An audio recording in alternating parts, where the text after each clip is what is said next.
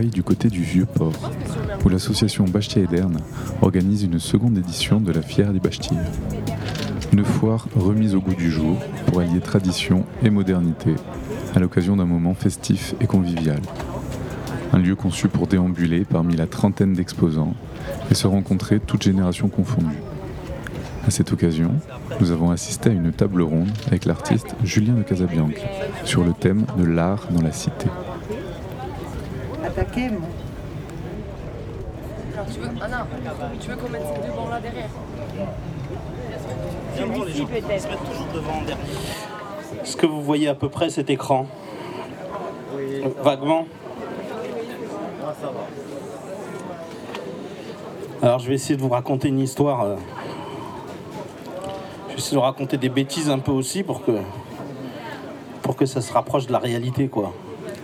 Des parcours étranges qui, nous- portent les uns les autres et d'autant plus dans la pratique artistique où on est puisque moi je suis artiste en fait, je me suis pas présenté à vous, je m'appelle Julien de Casabianca, je suis artiste. On dit plasticien un peu quand on fait plein de choses maintenant, c'est le mot d'aujourd'hui. En l'occurrence, essentiellement, ce que je fais en ce moment, c'est quelque chose qui est de la famille du street art, puisque ça s'inscrit sur les murs, dans la rue. Euh, En fait, tout a commencé là. Tout a commencé euh, quand, euh, quand j'étais enfant et que, avec mon cousin et ma cousine à la maison, on avait un secret. Un secret qu'on devait surtout pas dire aux adultes. Et nous, on l'appelait le secret du frigidaire. Voilà, ça c'est moi à gauche. On était petits, quoique visiblement euh, déjà ambitieux. Et bon, alors dans l'histoire de l'art, il y a évidemment des tableaux qui sont absolument essentiels. La Joconde, des sortes d'incontournables comme ça, le- les tournesols de Van Gogh qui sont euh, qu'on appelle son testament. Et puis ce tableau, dont un journaliste en se moquant a voulu euh, appeler impressionnistes les peintres qui faisaient ce, soleil levant euh, de Monet. Et puis bah, ça a eu évidemment une importance absolument majeure dans, dans l'histoire de l'art. Il se trouve que ce tableau, j'ai grandi avec quand j'étais petit, mais pas un poster, hein. le vrai, l'original, à la maison.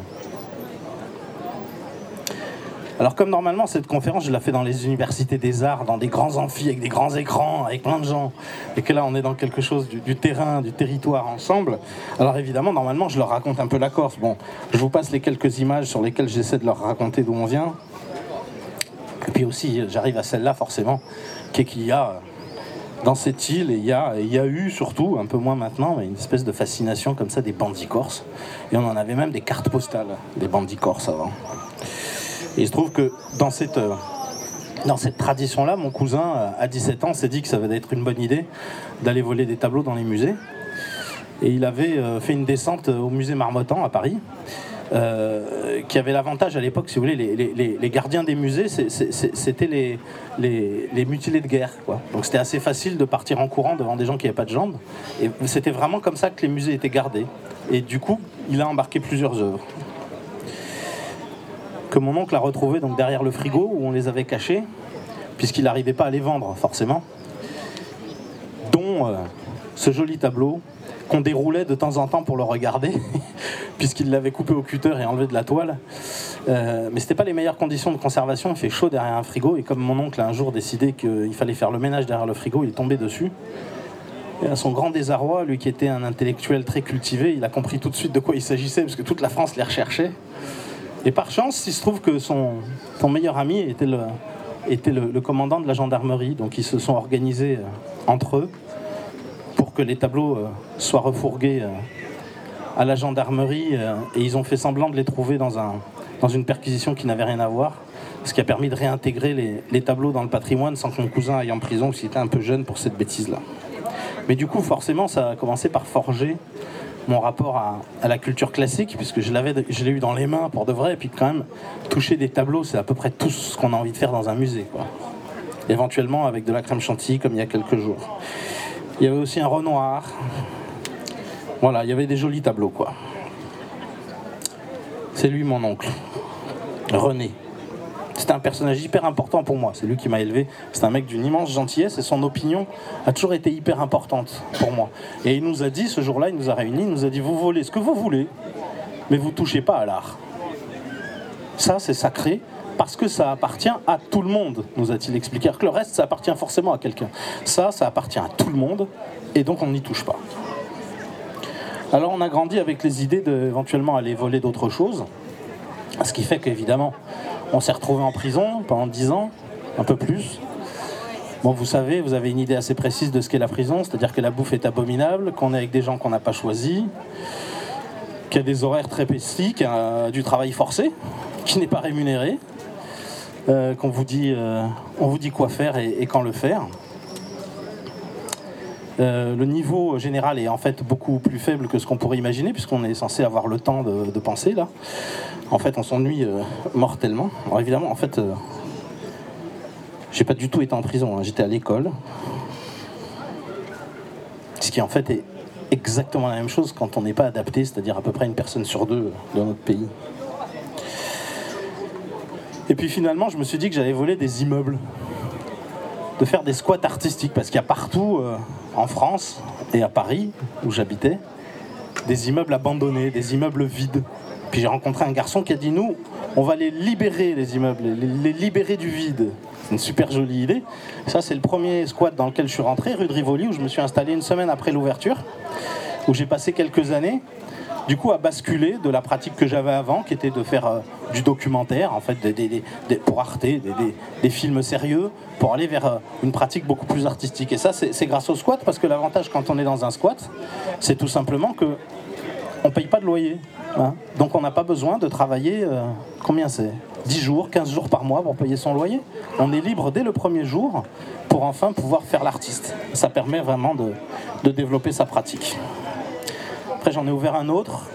J'ai volé celui-là, un plus petit juste pour moi et quelques artistes. C'est dans le château d'eau du Palais Royal et j'y suis encore aujourd'hui, 20 euh, ans après. J'en ai volé un autre l'année dernière parce qu'il servait à rien, il était vide encore. Et là, on a des artistes aussi qui travaillent. Et ça, quand euh, j'en ai parlé à René, mon oncle, ça c'est quand, il était beau, ça. Quand j'en ai parlé à René, il m'a dit là, petit, vraiment, tu tiens quelque chose là. Et ça m'a ouvert une piste finalement. À chaque fois que lui me, disait que là, tu tiens, tu tiens une voix, eh ben, je fonçais euh, avec conviction. À gauche, c'est les mains d'Héloïse, ma plus vieille amie, et à droite, c'est aussi une de nos plus proches, euh, c'est Maïlis. Et une fois, on se promenait dans la rue, euh, tous les trois, avec, euh, avec Charlotte à gauche. Et en se promenant dans la rue, on s'est arrêté devant quelque chose que là j'ai reconstitué parce que je ne l'ai pas pris en photo à l'époque. Quelque chose qui, à notre sens, avait aucun intérêt. Et puisqu'on est des artistes quateurs, on a le temps. C'est simple, hein on a le temps. Le temps de fil de pensée, et notamment celui tout simplement de s'asseoir par terre pour se dire attends, pourquoi ça marche pas du tout et pourquoi ça n'a aucun intérêt? on a passé une demi-heure devant ce, poster hein, qui avait été acheté, j'imagine, euh, au magasin du Louvre ou je sais pas, qui, et qui était collé là. Et il y a quelque chose qui ne fonctionne pas dans cette proposition artistique. Elle n'a, à nos yeux, elle n'avait aucun intérêt. Alors il peut y avoir des gens pour qui c'est formidable. Pour nous, ça n'en avait pas. Une des premières choses qui nous semblait Enfin, on essayait même d'identifier le geste de l'artiste. Il avait fait quoi l'artiste là-dedans Il y a une idée de ready-made, puisqu'il a pris un tableau qui existait déjà. Finalement, il l'a collé dans la rue, il ou elle l'a collé dans la rue, premier geste. Puis deuxième geste, il ou elle a enlevé le cadre. En enlevant le cadre, elle a mis en conflit l'intérieur de l'image et l'extérieur, le paysage dans l'image et le paysage hors de l'image. Et là, on s'est dit, ça fonctionne. En fait, c'est ça qui fonctionne pas. Ce qu'il aurait fallu faire, c'est enlever le paysage, puisqu'il y a déjà un paysage qui est le paysage contemporain. Fallait enlever le paysage et garder que les personnages. Je sais pas qui a eu cette idée. D'ailleurs, c'est on, a plutôt, on a plutôt idée que c'est les idées qui nous ont en fait quand on est artiste. On est trois à discuter, mais finalement d'où vient l'idée, on ne sait pas exactement. Et simplement, ce qui compte, c'est celui qui va faire. Moi, j'avais pas envie de faire cette idée plus que ça. Charlotte, elle s'en fout, elle est tatoueuse. Et puis Maïlis, elle m'a dit Viens, viens, on va au musée, on va faire, on prend une photo, on y va. Et moi, le musée, ça mère. Alors, je déteste ça. Aucun intérêt pour le musée. Elle a insisté, et puis quand Maïlis, elle insiste, elle boude facilement, et comme elle a vraiment trop boudé, j'ai fini par dire Ok, d'accord, on va au musée, il n'y a pas de problème, elle était contente, et on est parti au musée. Et de là est partie toute une, pour moi une aventure qui m'a mené euh, à travers le monde. Et quand on est parti au musée, une des raisons pour lesquelles moi j'aime pas le musée, c'est que ça m'épuise intellectuellement. Exactement comme. Ben, en fait, c'est les inventeurs euh, du mur Facebook, du fil Insta. tu as une idée complète qui se développe à un centimètre de l'autre, tu marches et tu fais défiler tout ça. Moi, je ne suis pas capable. C'est-à-dire qu'au bout d'un moment, mon cerveau se liquéfie. Je ne suis pas capable de sauter comme ça d'un fil de pensée à l'autre. D'ailleurs, c'est ce qui nous pousse tous euh, à rester sur les réseaux sociaux euh, une heure par jour quand on est fatigué, puisque évidemment, ça, nous déconnecte tellement de la réflexion que ça nous fait un, bien fou. Hein. C'est notre manière d'éviter les antidépresseurs, ou c'en est un, ou c'est complémentaire, mais c'est trop fatigant pour moi. Et d'ailleurs, je pense que vous avez tous vécu ce truc quand on est dans les musées. on sort de là, il y a une calotte, on ne sait pas ce qu'on a, une espèce de truc, sur, on a besoin d'avoir un casque sur la tête. C'est épuisant, évidemment, c'est incroyablement riche. Donc moi, j'ai une manière d'aller dans les musées, je me promène dans le musée et puis je chope ce que je veux, exactement comme sur le mur Insta. tac, il y a quelque chose qui me plaît, je m'arrête là-dessus. Et puis finalement, bah, j'ai eu une sorte de, petit coup de foudre pour ce personnage-là, pour cette femme, cette jeune fille en fait, qui a, été peinte par Ingres. Et puis en lisant le cartel, le petit carton à côté, j'apprends qu'en fait, elle avait 13 ans quand elle a été peinte et 14 ans quand elle est décédée. Et j'ai eu une espèce de, pulsion de prince charmant. Là, j'ai eu envie de l'emmener avec moi, de la sortir du château, le musée, là, puis d'aller lui montrer la ville, d'aller lui montrer la ville. Je l'ai prise en photo. Je l'ai imprimée à l'imprimerie du coin. J'ai enlevé le décor, qui était cette idée qu'on avait, et j'ai été la coller dans la rue extrêmement simplement. Et là, il nous est apparu à, nous trois ce qui semblait une vraiment putain de bonne idée en fait. Ça fonctionne beaucoup mieux que ce qu'on imaginait. On trouve ça assez beau et on était content. Du coup, j'ai commencé à coller. Alors, l'histoire que je vous ai racontée avant, ça c'est l'histoire pour les journalistes. C'est pas du tout la vraie histoire en fait. Celle qui concerne en tout cas la rencontre avec ce personnage dans le musée. En vrai, j'en ai pris plein en photo, je les ai imprimés. Le premier qu'on a collé, c'est celui-là, mais comme il est moche, j'ai pas envie de le raconter celui-là. On raconte autre chose. Ça aussi, c'est le, le récit. Tout le reste que je vais vous raconter là et que je vous raconte depuis le début, c'est vrai de A à Z. Et voilà. Et du coup, avec Maëlys, on s'est dit, ok, vas-y, on va faire ça on est parti. Et Maëlys, finalement, m'assistant dans ce projet, puisque c'était pas le mien, on a commencé à faire les musées les uns après les autres, en se promenant d'abord en France, ici à Dijon, tac, hop, tout simplement. Il été déçu. Hein, Musée d'Orsay, une photo tout simplement avec l'iPhone. Ensuite, on imprime dans la rue, on va coller, et immédiatement une interaction, une réaction des gens. Alors, il me disait que je dessinais génialement, je leur disais, non, pas du tout. je l'ai pris dans le musée, il est déjà à vous le truc, je l'ai juste ramené. Et puis après, voyager. On a le temps quand on est en squat. Puisqu'on a le temps, on peut trouver des billets pas chers. Puisque quand on sort, quand on part et qu'on voyage en dehors des périodes, on peut trouver des billets pour vraiment pas cher. On part à New York, je colle un personnage, mais je sais pas encore trop ce que je fais. Là, par exemple, une fois qu'on a collé, on regarde le truc, on se dit mais qu'est-ce que c'est? J'ai fait un extraterrestre, c'est un, ovni, le truc vole. On dirait une espèce de, c'est hyper bizarre. Elle est ancrée dans rien, elle vole. C'est extrêmement étrange. Et là, quand j'ai raconté ça à René, que je lui ai montré quelques photos, il m'a dit Là, tu tiens quelque chose là. Alors ça trace une ligne. Et je l'ai suivi. On a grandi là, il y avait. Le frigidaire, il était là, dans la citadelle. Et un jour, un jour René, m'a appelé et il m'a dit Bon, fils, ça fait 12 ans que je lutte contre le cancer. Mardi, je meurs. Je peux plus, j'en peux plus. Mardi, 22h30, je me pique. Mais je veux pas que tu viennes me voir. Monter sur la colline, là où on va faire nos pique-niques, et puis pense à moi. Il voulait pas plus d'explications, il voulait pas en dire plus. Très étrange sentiment, mais qui a été hyper important et hyper constructeur à ce moment-là. Donc on est monté sur la colline derrière Calvi, là-haut, avec le crépuscule qui tombe comme ça, en pensant à lui, puis vous imaginez le sentiment à 22h28. C'était hyper touchant en fait, ce moment-là, de se dire qu'il avait sacralisé ce petit moment, mais en même temps on n'était pas là et on avait juste à, penser à lui. Et puis à 22h30, 31, on s'est soudain rappelé que c'était le 15 août, que son meilleur ami c'était le commandant de la gendarmerie et qu'il avait décidé de l'heure à laquelle il déclencherait le feu d'artifice. Et on a vu partir René. C'est le genre de monsieur qui trace des lignes comme ça dans la vie. Après, quand il t'a dit toi, ça c'est une bonne idée, tu dis d'accord, je sais que c'est une bonne idée j'y vais. Alors j'ai acheté un traceur, c'est cette grosse imprimante, ça vaut le prix d'une voiture et ça se paye comme une voiture tous les mois, quelques centaines d'euros.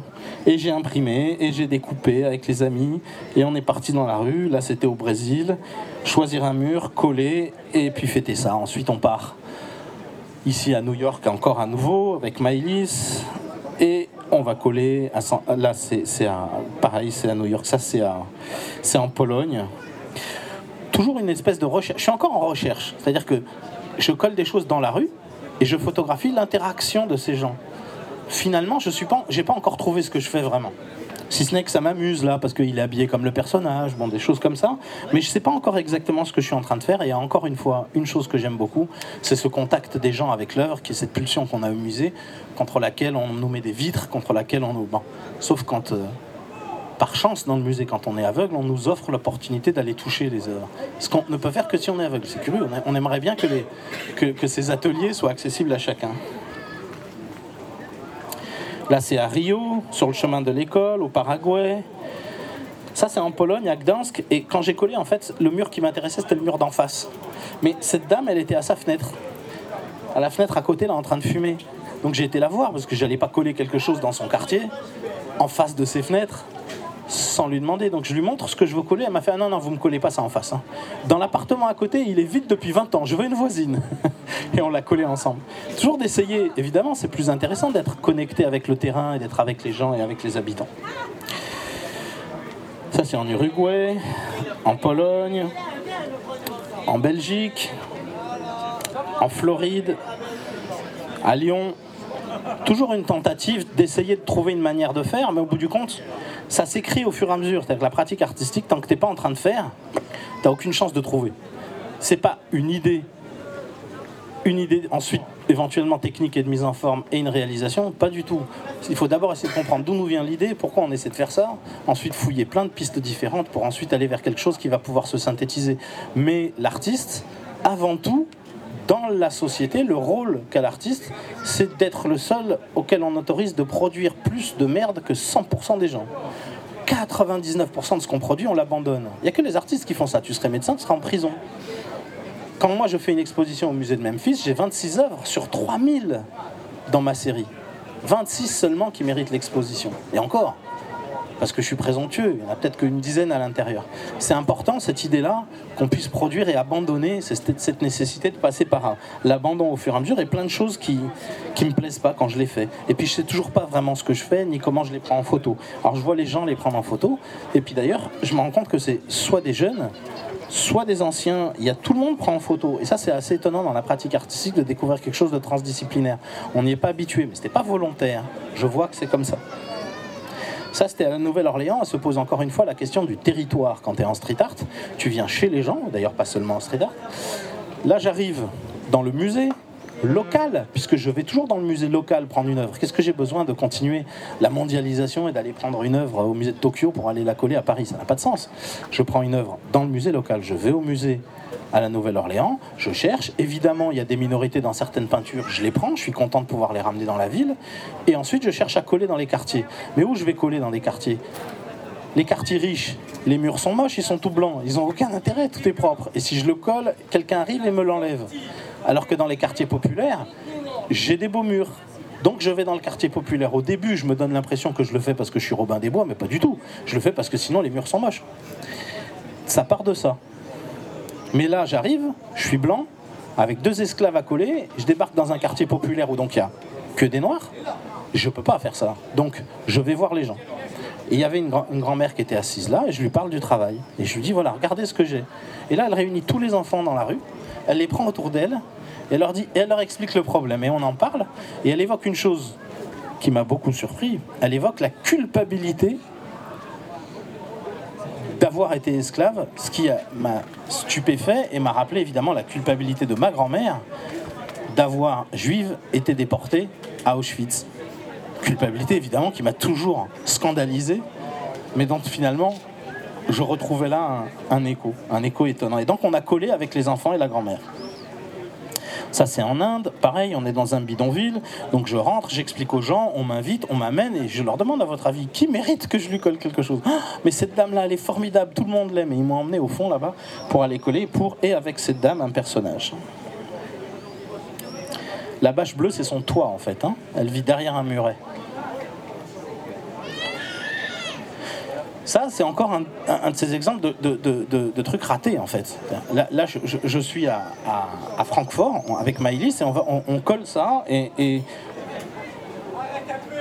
il y a un gamin qui arrive qui a genre 12 ans et qui fait non non mais vous avez pas le droit de coller là hein, on fait pas ça ici nous les murs ils sont propres on fait pas ça. Je dis bah vas-y bah, on va l'enlever si tu veux mais donc il décide d'aller l'enlever et moi je décide de le filmer. Et là il refuse d'être filmé pendant que je l'enlève. Donc il revient pas content en disant qu'est-ce que tu fais? Je dis bah je filme puisque toi tu veux faire quelque chose moi aussi je veux faire quelque chose je dis non ça peut pas se passer comme ça j'appelle mon grand frère et là, il nous a appelé un grand frère tout de suite en un coup de téléphone. Évidemment, il fallait que le grand frère soit un parasol de 3 mètres de haut, un monstre qui arrive. Et nous, on se demande avec Maïlis s'il faut s'enfuir. On voit le gars arriver, il nous demande ce qu'on fait. Il écoute la version du petit frère, il nous regarde et il lui met une grande baffe. Et il a intégré comme ça une proposition finalement. Grâce à lui, ça a intégré une proposition artistique dans le quartier. Je ne sais pas si elle est restée longtemps, mais encore une fois, je suis avec une espèce d'ovni, ce personnage qui vole, qui est ancré dans rien et qui, à mon sens, ne fonctionne pas. Là, ça fonctionne déjà un petit peu plus. Le mur est super, il y a une proposition globale. Et puis, je prends une photo un peu plus d'en face, une photo un peu neutre. Je suis exactement en face, comme un- simplement un regard, il n'y a aucun angle. Et là, je me dis, ah, je commence peut-être à trouver une écriture, là. C'est peut-être un peu mieux formellement. Là, c'était à Los Angeles, où je retourne demain, et où on a, collé. Là, la police est arrivée comme dans les films, avec un dérapage. Ils ont surgi, et on s'était dit avec Maïlis qu'en plus j'avais sur les épaules, parce qu'elle essayait de coller le haut du truc qu'elle n'a pas réussi à bien coller, là, les cheveux.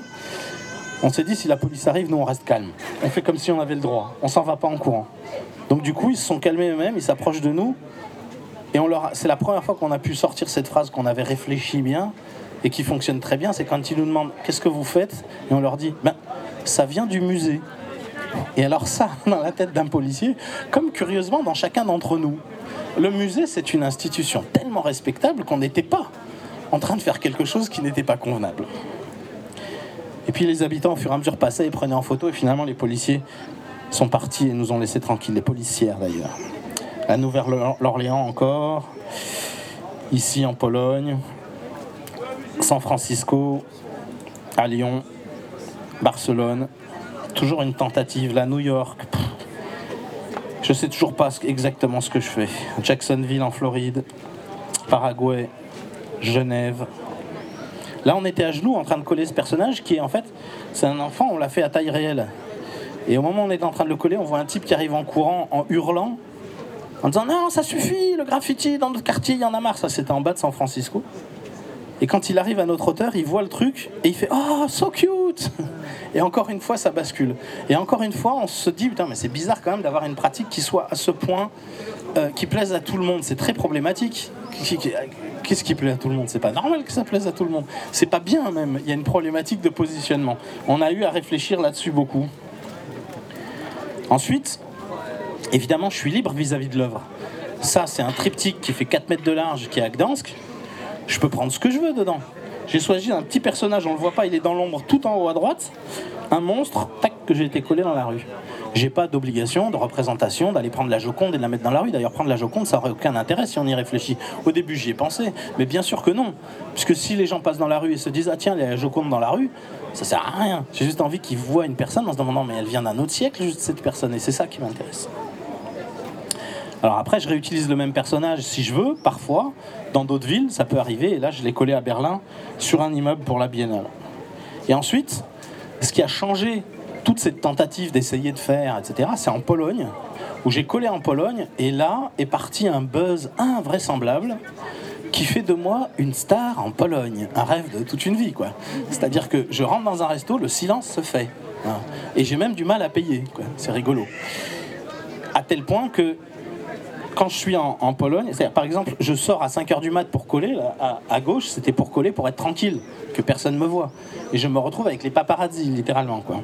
C'était un peu infernal et en même temps marrant. La dame en blanc, c'est la star qui présente le journal télévisé du 20h. Et elle a fait un décrochage en extérieur, elle a fait son journal auprès de moi dans la rue, pour me poser cette question, en direct, aux 20h polonais, de la première chaîne. Est-ce que vous pensez que les gens dans ce quartier populaire sont prêts pour l'art de haut niveau Bon, sidérant de, conneries, mais en même temps hyper intéressant quand on, quand on connaît aussi le, l'extrémisme de ce pays, quoi, qui est violent, dans lequel, par exemple, le droit à l'avortement a été supprimé depuis un moment. Mais puis il y a des autres problématiques qui se soulèvent, c'est que moi je colle dans les quartiers populaires et je vois des safaris de petits bourgeois comme moi qui viennent visiter les quartiers populaires pour essayer de retrouver mes œuvres, ce qui évidemment horripilait les habitants. Donc il y a encore une nouvelle problématique qui naît quand on est dans la pratique. Ça, c'est au Brésil, à, Belo Horizonte. Tout ça, encore une fois, grâce au fait que je sois en décalage dans mon timing, avec mon planning, puisque, un, je suis en squat, deux, je suis au RSA. Donc, j'ai en effet 450 balles à dépenser par mois pour aller voyager où je veux. Et donc, on peut voyager, on n'arrêtait plus de voyager. Et à Belo Horizonte, je colle au Globo, qui est comme le monde. C'est parti. Et s'est mis en route une sorte de buzz comme ça, où à chaque fois que je faisais quelque chose, ici au musée d'Orsay, je prends un personnage, je le colle dans la rue, New York Times. Et ça a déclenché beaucoup de choses.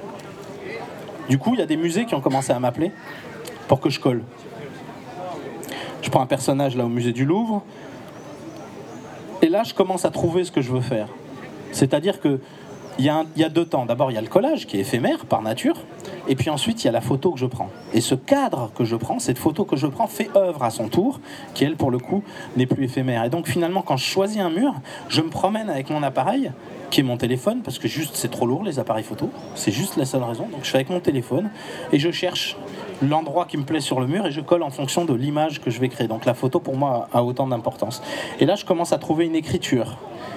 Toujours le même principe, une photo d'iPhone, hop, on va coller dans la rue. Alors, J'utilise donc des œuvres qui sont préexistantes, en effet. Alors, bon, évidemment, il y a des street artistes qui râlent en disant c'est pas lui qui le fait, c'est bien facile, etc. Bon, utiliser du préexistant, c'est une tradition dans l'art.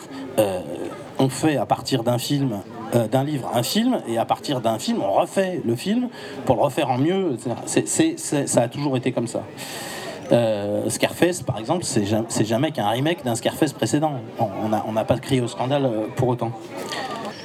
Et puis même, prenant une photographie promotionnelle d'un film avec Marilyn Monroe, Andy Warhol prend une photo préexistante, se contente, si on veut en tout cas, se contente, c'est génial, d'y mettre des couleurs, de la reproduire, et c'est une œuvre majeure. Pourtant, il a bien utilisé une œuvre préexistante qu'il a ensuite reconduit. Alors Marcel Duchamp, qui est un peu l'inventeur de l'art contemporain, si on veut qu'il y en ait un, euh, a en tout cas inventé un terme et puis probablement une idée qui est le ready-made, de prendre des choses qui existent et de décider par la signature, par le geste de l'artiste, que le fait que l'artiste prenne fasse que c'est une œuvre. On, prend euh, quelque chose. Ça, par exemple, c'était un, c'était porte-manteau qui était dans son atelier et les gens trébuchaient sans arrêt dessus. Et donc, il a décidé de le clouer par terre parce qu'il avait la flemme de l'accrocher. Il l'a cloué par terre, il l'a appelé trébucher, ET. Et puisqu'il faisait toujours des jeux de mots et des jeux de mots liés aux échecs, et trébucher, c'est, dans les échecs, c'est un, piège qu'on fait. Et, voilà, donc il a pris un un bête porte-manteau préexistant pour faire une œuvre.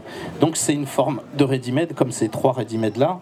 Euh, la roue a l'air assez construite, mais en fait on trouvait ça dans tous les magasins parce que c'est pour réparer les roues de vélo, la roue sur le tabouret. Et en bas c'est pour sécher les bouteilles. Il les a pris, il les a posées, il les a signés, la signature et le geste de prendre faisant œuvre. Donc finalement, utiliser quelque chose de préexistant, je m'inscris peut-être dans une tradition du ready-made. Donc je prends l'œuvre dans le musée, ici au musée des Beaux-Arts de Bordeaux, et je vais la coller dans la rue, dans un quartier populaire. C'est une forme de ready-made, si on veut, même s'il y a un geste, le geste qui consiste à prendre l'œuvre là où elle est, à prendre l'élément là où il était, en l'occurrence moi une œuvre, pour l'amener ensuite et en faire une autre proposition artistique. Donc finalement, Duchamp disait une chose, il disait que la peinture, les peintres, c'était des ready-made assistés, parce qu'en fait, ils prennent de la peinture dans des tubes. Donc ils achètent de la peinture qui est manufacturée, et puis ils la posent ensuite sur un, sur un, tableau. Pas grande différence entre lui qui achète un urinoir et puis qui va le, le poser là. Donc finalement, moi, je vais dans les musées chercher de la peinture. Il se trouve qu'elle est étalée d'une manière formelle. Exactement comme les peintres vont dans les magasins de peinture acheter des tubes de peinture. Après, tout mon travail consiste à réussir à trouver une manière de faire interagir le personnage que j'ai choisi avec le paysage. Et avec la photo, qu'est-ce que j'en fais? C'est-à-dire, qu'est-ce que je me mets près? Est-ce que je me mets loin? Qu'est-ce qui est intéressant? Je cherche et je trouve pas forcément. Ici, c'est à Paris. Je l'ai collé sur le mur. Ce bâtiment brutaliste derrière est magnifique. Il y a une proposition qui est intéressante là. Ici, c'est mieux. La photo me plaît plus. Là, c'est pas mal. Mais il y a ce filet sur le côté. Là, ça y est, j'ai trouvé ma photo. Et là, enfin, j'ai trouvé mon œuvre. Là, je considère que mon œuvre est finie et que là, elle fonctionne et que c'est de là qu'on la regarde.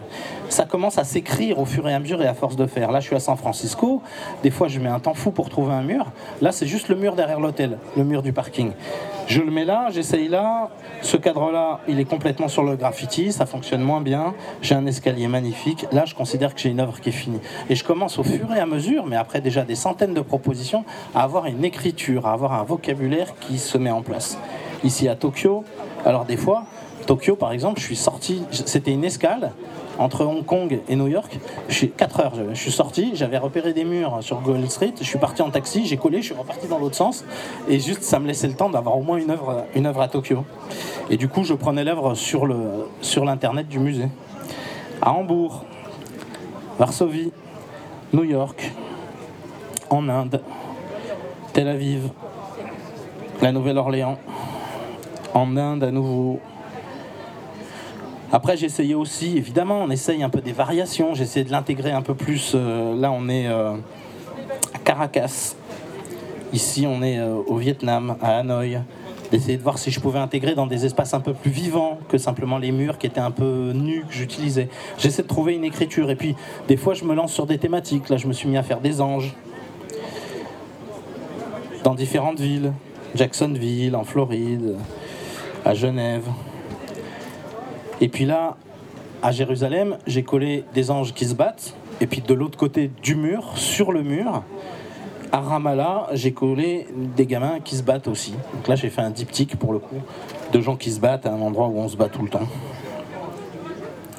Et puis j'ai commencé à vouloir faire de plus en plus grand, parce que ça, évidemment, c'est un truc qui fait rêver les street artistes. On a toujours un peu plus d'ambition, on veut toujours faire plus grand. Donc j'ai commencé par faire des trucs de quelques mètres, avec des échelles, avec des petits échafaudages. Là, c'est à Genève. À Oslo, ça, ça fait 3 mètres.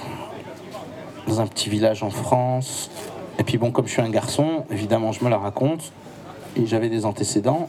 Je rêve, forcément, on est comme ça. Curieusement, dans le street art, c'est surtout les garçons qui veulent faire immense. Hein. Il y a pas mal euh, de femmes dans le street art. En général, elles s'en foutent. Comme quoi, euh, on a un ego infernal. Donc voilà, c'était parti pour faire du monumental à l'invitation des musées. Mais sinon, fondamentalement, au début, moi, je pensais pas qu'un jour j'allais faire monumental, évidemment. Ça, c'est au Mexique. On enlève le, décor, on imprime, on découpe, on colle. À Jacksonville, en Floride, une vache sur deux immeubles. Celle-là, quand je l'ai collée à côté de Hambourg, au moment où j'ai commencé à coller, j'ai commencé par le visage. Et j'étais en haut de la nacelle et j'entends un vieux monsieur pousser un long soupir en bas de surprise. C'était très.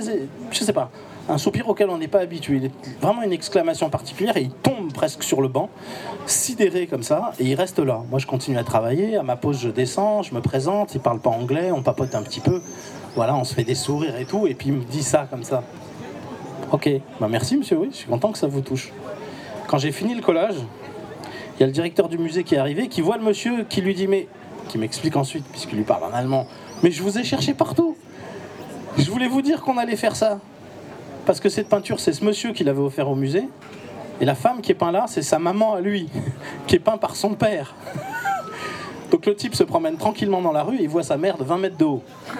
Donc en effet, il y avait un souffle étrange. Ça, c'est à Bordeaux, à Angers, à Bordeaux encore, des découpages en tranches, c'est simplement vraiment comme du, papier peint et je colle les tranches les unes après les autres. Et comme c'est un papier qui est assez fin, dès lors que je mets la colle sur le mur, je colle le papier et puis il s'imbibe et du coup je peux maroufler et lui faire prendre absolument toutes les formes qu'on veut. Alors ça a l'air un peu mal fait, mais comme c'est vu d'hyper loin, ça se voit pas.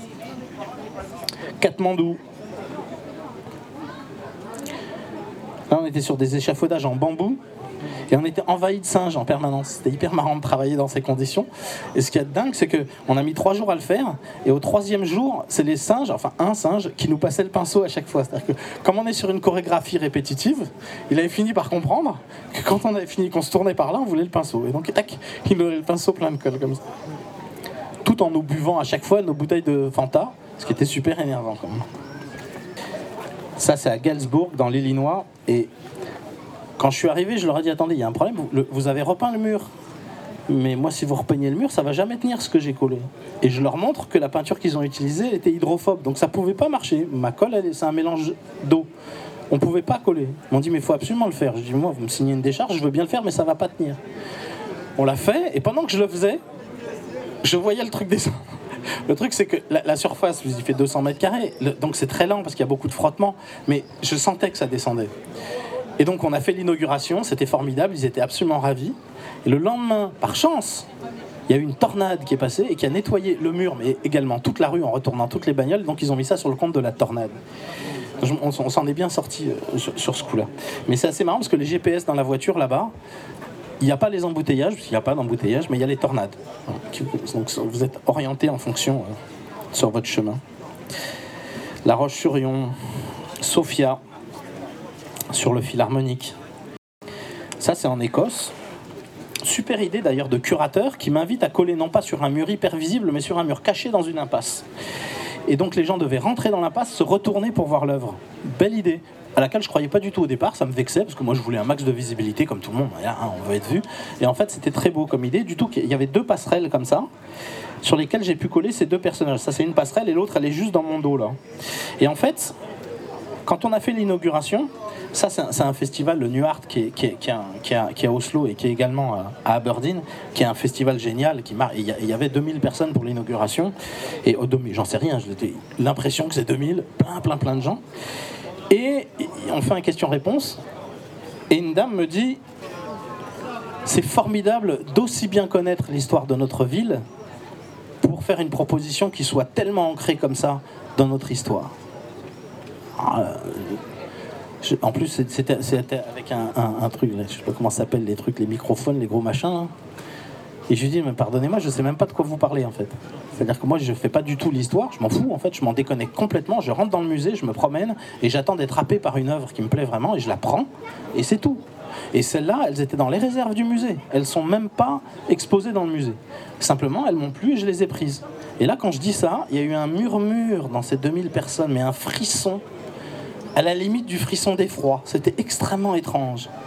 Et je leur demande une explication. Ils me disent Mais en fait, vous ne savez pas, monsieur, mais la maison sur laquelle cette passerelle est accrochée, cette maison, il y a eu 300 enfants au début du XXe siècle qui ont été kidnappés, qui ont été gardés à la cave et envoyés comme esclaves aux États-Unis.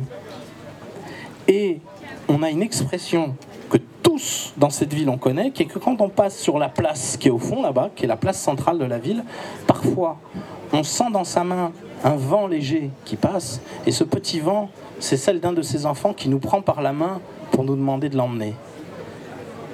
Et du coup, c'est réalisé pour ces gens. Le fait que j'ai choisi ces deux enfants, c'était vraiment la- tout d'un coup la réalité de cette, de, de- de cette légende locale.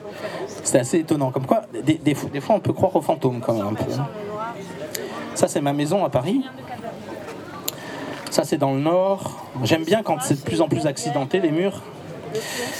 Un jour, j'ai collé, j'étais en train de coller à Montargis. Et puis, à ma pause, il y a une fille qui vient me voir, qui est la fille de cette photo, qui me montre cette photo et qui me dit Ça fait six mois que j'essaie d'oublier ce garçon. J'étais très amoureux de lui, je l'ai rencontré en Inde. Et puis on a eu une histoire de deux ans, et puis finalement c'est pas possible, sa famille, il y a eu des tensions, c'est trop loin, enfin, ça fait six mois que j'essaie de l'oublier. Ça fait six mois que j'essaie de l'oublier j'habite en face du mur que tu es en train de coller.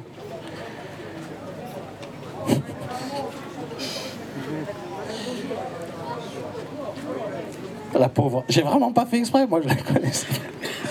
C'est pas possible quand même. Il y a des histoires là, je sais pas comment on peut appeler ça. Du hasard si on veut, des vibrations étranges peut-être. Enfin, quelque chose existe en tout cas. Il est visiblement revenu dans sa vie. À Montargis, encore une fois. Là, je vais souligner une chose que, au fil des ans, j'aimerais ne plus jamais souligner dans cette, euh, dans cette conférence. C'est qu'en fait, il n'y a eu absolument aucune remarque sur le fait que je collais un noir au milieu de cette ville de blanc. Tout le monde a trouvé ça très beau. Et j'ai pas eu l'ombre d'une remarque, ni les gamins du collège. Personne n'a entendu qui que ce soit dire quoi que ce soit. C'est tout d'un coup le sentiment que les choses avançaient un peu là, juste là. Enfin, pas de remarque. Puis viendra le jour où j'aurai même plus besoin de vous en parler. À Memphis, à Novi Sad. J'aime bien les anges euh, tristes que j'ai réutilisés à Berlin pour la Berlinale. Là, je prends un, ciel, c'est-à-dire c'est les peintures qui font les toits dans des musées, par exemple, ou dans des châteaux. Je redessine un peu les bouts qui manquent, genre un bout de pied à droite à gauche, j'enlève le décor, paf, je colle. Biarritz.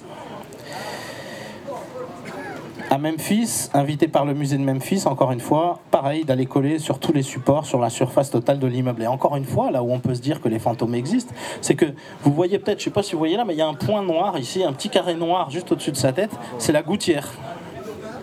J'ai fini de coller, ce bâtiment est vide depuis 70 ans. J'ai fini de coller, c'est une usine. En fait, il est énorme. hein. Chaque étage fait 6 mètres. On se rend pas compte là, mais parce que c'est une usine, c'était une usine de coton. Dans la semaine qui a suivi le collage, le réservoir est tombé, s'est écroulé et la totalité de l'eau est passée par la gouttière et le personnage a disparu. Comme si le bâtiment le refusait, quoi. C'est- pas possible un tel hasard. Enfin, ça aurait pu partir à plein d'autres endroits. Il a fallu que ça parte là. C'est très très étrange comme sentiment. Alors de plus en plus, je, je, je- je suis pas croyant, mais j'en- viens presque à être pratiquant à force, puisque je me mets à coller de plus en plus sur les, sur les églises. Puisque je savais pas, mais la plupart des églises en fait appartiennent aux municipalités. Ils nous appartiennent à nous tous. Et j'aime bien faire ça, ça c'était à Calvi. Ça c'était à, à Lodzi. Et là j'ai cherché, alors évidemment je cherche toujours un tableau local. hein. Donc là j'ai commencé par rentrer dans l'église, j'ai toujours des tableaux dans les églises. Et puis il y avait un tableau complètement pourri, bouffé par les champignons. J'ai pris une petite photo d'un des personnages que j'ai essayé de retravailler un peu sur Photoshop pour lui donner un peu une meilleure mine et que j'ai collé finalement tout simplement sur l'église. Donc des fois je peux aller chercher les choses juste là, d'autres fois je vais les chercher plus loin. Là on est à Lurie dans le Cap, on me propose cette église, mais bon à Lurie il n'y a rien. Musée de Bastia, rien qui me touche particulièrement, donc je me dis ok, je me libère et puis je vais chercher où je veux. Et je fouille, et là je suis parti euh, au Prado euh, à Madrid, trouver un personnage dans ce tableau. Alors j'ai choisi la dame complètement à gauche, complètement la dernière à gauche, en haut à gauche, enfin, juste elle. Voilà, donc c'est simple, hein. je la prends en photo de près, je la détourne. Je prends le plan, j'insère l'un dans l'autre, et puis après j'essaie de trouver une position. Je me dis non, c'est mieux là, c'est mieux là. Bah, finalement, je préfère là. Voilà.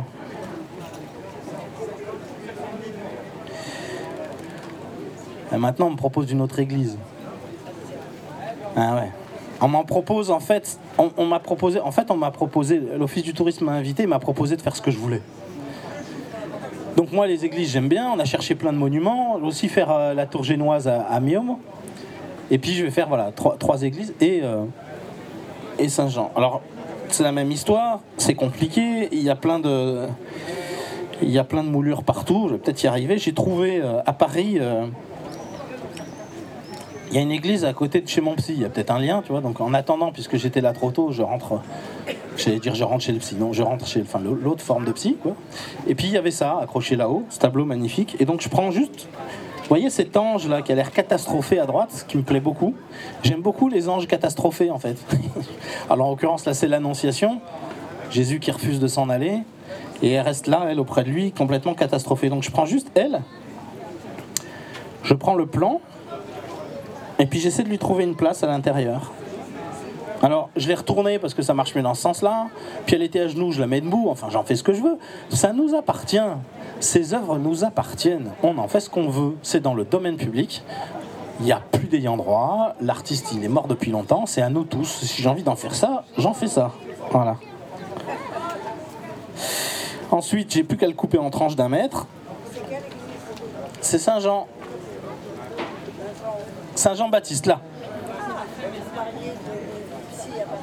C'est là que j'ai trouvé le personnage. Et finalement, je l'amène ici. Et oui, bah, j'ai mal expliqué sûrement. Et après, je le découpe en tranches, et puis du coup en tranches d'un mètre, parce que c'est tellement compliqué avec toutes les moulures que je veux pas bosser avec des rouleaux, des petites tranches d'un mètre. Et donc je passe, là je viens de passer 15 jours à découper ce truc infernal. Et donc, avec un peu de chance, je me gourre pas, mais ça risque quand même d'arriver. Ça m'est arrivé à Zagreb où j'ai collé une lèvre là, en fait. Et bon, bah, j'ai essayé de le réparer, mais en fait, ça se voyait pas trop finalement. Donc on verra si je me trompe pas cette fois.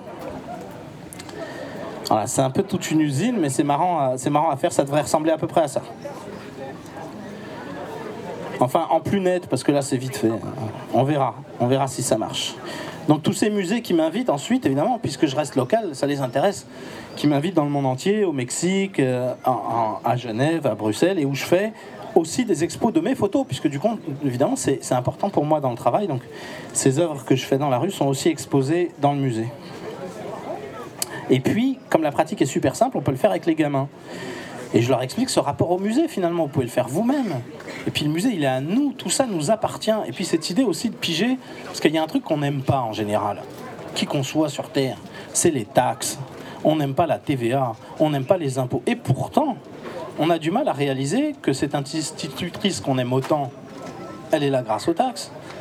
Que ces œuvres qu'on a la chance d'avoir, ou ces monuments qui sont encore debout, sont là grâce aux taxes, et que donc à chaque fois qu'on achète une paire de Nike, il y a un peu d'argent là-dedans qui va nous permettre de conserver un patrimoine commun et d'avoir des œuvres qu'on va garder pour le futur.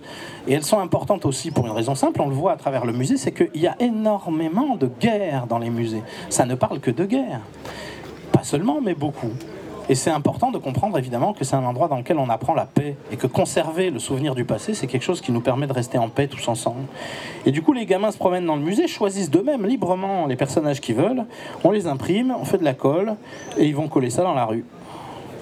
Hyper facile à faire. Alors bien sûr, comme ça va dans la rue, il y a le risque que ça disparaisse c'est toujours la problématique. Je viens dire quelque chose dans l'espace public et des gens réagissent en retirant ce que j'ai dit de l'espace public. Pourquoi pas? Alors là, je me suis rendu compte, je ne sais pas si on voit bien, mais ici en tout petit, il y a marqué Légia. À hauteur d'un enfant de 12 ans qui a dû écrire, hein, parce que c'est tout bas. Légia, c'est le club de foot. Donc moi, je viens lui recouvrir sur le chemin de l'école, de son école, de son mur, de sa rue. Je viens mettre un personnage par-dessus. Il a eu raison, il l'a arraché. Je comprends sa colère, je suis absolument désolé. Et en même temps, c'est assez joli l'arrachage a aussi une certaine force finalement. Ça, c'est à Genève. Bon, l'arrachage et l'œuvre abîmée, c'est quelque chose de toute façon qui a toujours été euh, magnifique en fait. Hein. Ça, concourt, euh, ça en fait partie et c'est assez beau. Alors elle, cette victoire-là, euh, elle s'appelle Nike. Et la déesse de la victoire, quoi. Et c'est peut-être, j'en sais rien, mais quand on essaie de réfléchir à pourquoi mon travail plaît autant aux vieux, aux gamins, à tous les âges, etc., c'est que j'essaie de comprendre ce qu'on peut avoir vraiment en commun. Et finalement, un des éléments qu'on a en commun, c'est tout bête, hein, mais c'est 2000 ans d'histoire, si ce n'est 50 000 ans d'histoire. On est tous inscrits dans un parcours commun. Et d'ailleurs, quand tu prends les marques qui aujourd'hui sont, sont, celles qui nous représentent le plus, tiens, Nike, c'est donc une déesse grecque de la victoire. Ceci dit grec, c'est une déesse d'un espace qui est en Turquie aujourd'hui. Adam et Ève. Ouais. Super simple en fait, hein, mais on voit qu'on est inscrit absolument tout le temps dans 2000 ans d'histoire. C'est curieux, mais c'est comme ça. Azix, anima sane, incorpore sano. Ça continue, et donc cette continuité-là, c'est peut-être la raison pour laquelle il y a une espèce curieuse comme ça de, d'unanimité ou de facilité du regard de mes propositions artistiques parce qu'elles viennent s'inscrire dans quelque chose qui nous est commun, qui est la proposition classique qu'on emmène avec nous. Alors le street art, le street art, ça prend toutes ses formes depuis toujours. Là, on est à Pompéi, c'est des gravures sur les murs.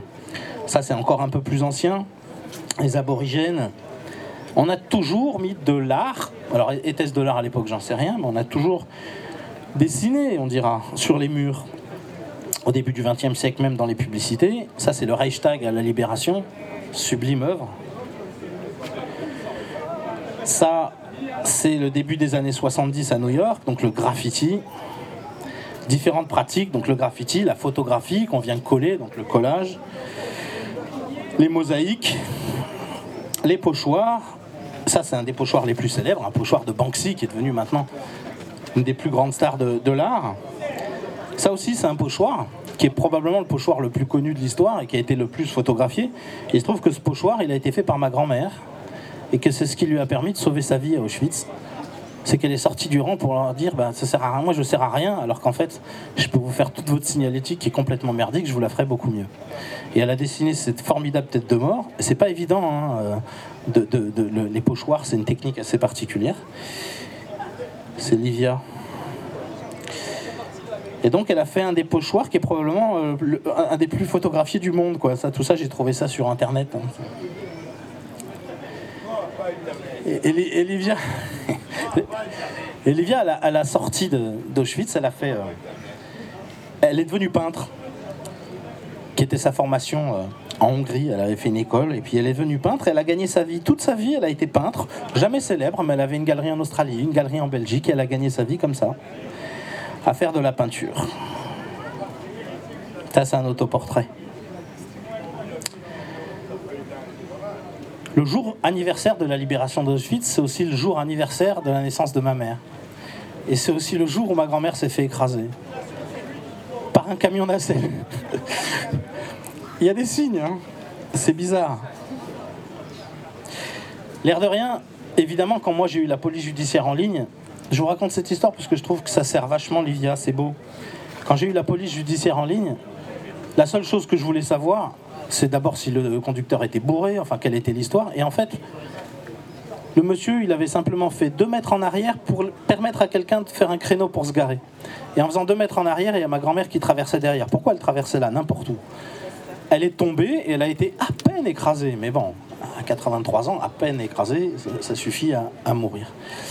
Et quand j'ai demandé dans quel état était le monsieur, parce que finalement, il n'y a plus que ça qui m'intéressait. Je voulais que le conducteur il soit démoli, quoi.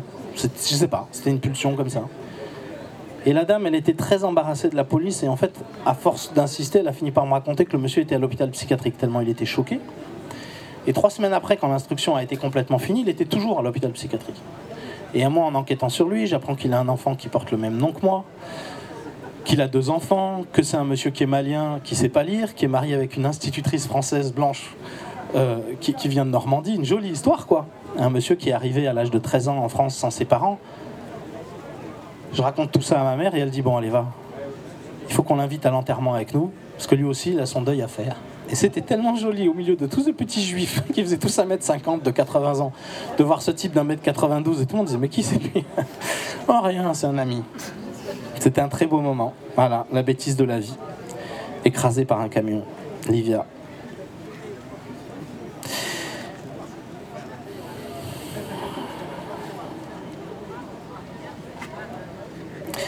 Livia m'avait dit une chose, toute simple, avec son bel accent hongrois. Elle m'avait dit, mais toi, t'es un Robin des Bois un peu. Je fais pas son accent, hein. je ne sais pas le faire. Parce que tu prends les œuvres dans les quartiers riches où il y a les musées et t'amènes dans les quartiers populaires, mais surtout, tu changes la géopolitique des sentiments. Quoi? Qu'est-ce que tu me racontes eh oui, oui, la géopolitique des sentiments. Et elle m'a raconté le monde à travers cette vision à elle. Les sentiments, tu peux faire des cartes avec. Alors l'amour, oui, c'est vrai, il y en a partout dans le monde. Ça aussi, il y en a partout dans le monde. Là, il y en a pas mal. Hein. Pour chaque sentiment, un endroit. La nostalgie, pour des gens qui essaient de rétablir des sortes de califats qui datent de on ne sait quel temps dans lesquels les choses étaient étranges. L'espoir, j'y ai mis là l'ensemble des pays où il pourrait y en avoir plus, mais des pays qui ont été dans des situations très difficiles et qui sont dans des situations qui, ont l'espoir que les situations s'améliorent, et voir certains de ces pays même où clairement les situations s'améliorent. Et donc pour elle, le monde il est séparé en trois. Il y a ceux qui ont de l'espoir. Il y a ceux qui sont humiliés. J'ai mis à peu près tout le monde musulman, j'aurais pu mettre aussi l'Inde, aller plus loin encore évidemment en Asie, dans tous les pays où les musulmans sont humiliés par le simple fait d'être musulmans, le regard que le reste du monde porte sur eux, il est humiliant, dans le mélange que l'on fait évidemment du terrorisme et de la religion et de la croyance. Le Christ est plus cité dans le Coran que dans la Bible. Hein. C'est une religion de, de réunification. J'ai également mis là-dedans l'Espagne et la Grèce, humiliés par les banques, humiliés par le système, et puis il y a ceux qui ont peur, elle disait. Et ceux qui ont peur, c'est ceux qui possèdent. Nous, on a des enfants qu'on envoie à la guerre. Nous, on a une identité qu'on a peur de perdre parce que des gens viennent chez nous parce qu'ils ont de l'espoir. Elle séparait le monde comme ça en trois. Les humiliés, ceux qui ont de l'espoir et ceux qui ont peur, les possédants. Ça, c'est Paris, où j'habite maintenant. À gauche, c'est tous les quartiers riches. Complètement à droite, la couronne, là, c'est tous les quartiers populaires. Puis au milieu, c'est les quartiers dans lesquels vous pouvez supposer qu'il y a un peu plus euh, d'espoir. C'est des gens qui montent socialement. C'est de mieux en mieux pour eux. Des gens qui avaient euh, des parents qui avaient des métiers un peu plus difficiles, puis ils sont graphistes par exemple. Enfin, des choses qui sont un peu plus confortables, voilà, on augmente. Donc d'un côté, il y a les gens qui possèdent, on a la peur. C'est un peu caricatural bien sûr, mais il y a quand même un maillage important comme ça. On a l'espoir et puis on a l'humiliation. Ça, c'est la totalité des musées à Paris. Sauf un, qui est le musée de l'immigration. Donc en fait, d'une certaine manière, mon travail il doit consister tout simplement à aller prendre là où il y a de la peur, pour aller coller là où il y a de l'humiliation, en se disant que ça apporte un peu d'espoir. Et une fois que j'ai cette écriture toute simple, moi en dessous, derrière, maintenant, je sais ce que je fais quand je travaille. Même si ça ne se voit pas pour les gens. Moi, je sais ce que je porte à l'intérieur, et ça, c'est une petite magie blanche dans l'art. On y met quelque chose. Et ensuite, les gens le trouvent probablement sans savoir comment. Voilà. Merci.